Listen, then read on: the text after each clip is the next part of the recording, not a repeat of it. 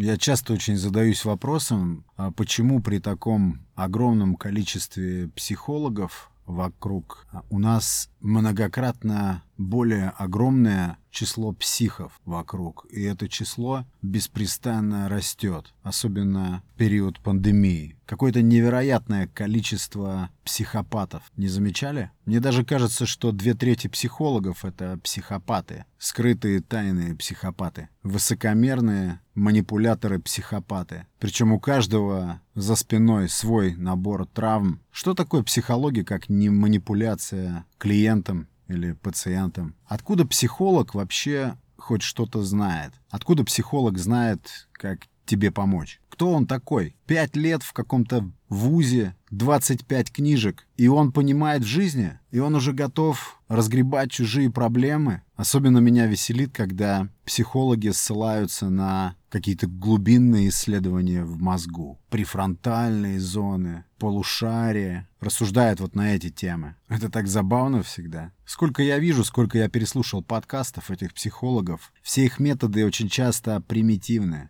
Они настолько очевидны, и они опираются на эту очевидность, чтобы вызвать у людей, которые их слушают, эффект внутреннего согласия, резонанс. Я не спорю, может быть, есть какие-то люди, которые способны вытянуть кого-то из пучины психологических проблем, но я таких людей не встречал. Мне кажется, все психологи самовлюбленные. Они пребывают в иллюзии, якобы они имеют способность проникать внутрь мышления другого человека, что-то там диагностировать, придумывать методы, рисовать пути выхода из этих проблем. Мне кажется, что психологами, вообще людьми, которые способны излечить кого-то от психологического недуга, поднять дух, как-то верно направить, могут быть совершенно простые люди, не имеющие профильного образования случайные люди, люди с опытом, люди, способные чувствовать. Может быть, прозвучит слишком категорично, но я считаю, что психологами становятся те, кто сам по себе жаждет помощи психологической. Наверное, психолог может быть полезен как собеседник, если выстраивается определенное доверие. Я вот видел тут психолога, школьного психолога.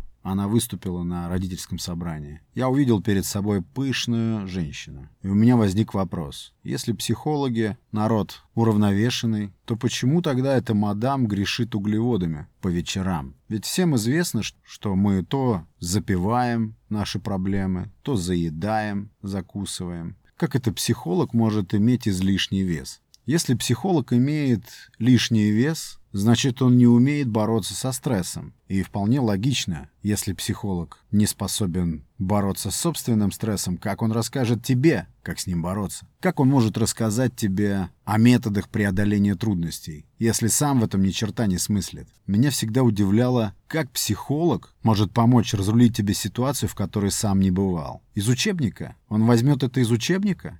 Хорошо, из учебника, но кто написал такой учебник? Вы представляете, какое количество нюансов, аспектов, условий, факторов может быть, если рассматривать каждого из нас в отдельности? Какое количество вещей нужно учесть? Возраст, опыт, детские впечатления, травмы, среда, в которой мы пребывали, вращались на разных возрастных этапах. Кто нас окружал, что нас окружало, что нас травмировало, что сделало нас сильнее, память, сотни, тысячи оттенков, мельчайших деталей, которые так или иначе, сознательно или подсознательно, влияют на то, на какой точке развития мы в данный момент находимся.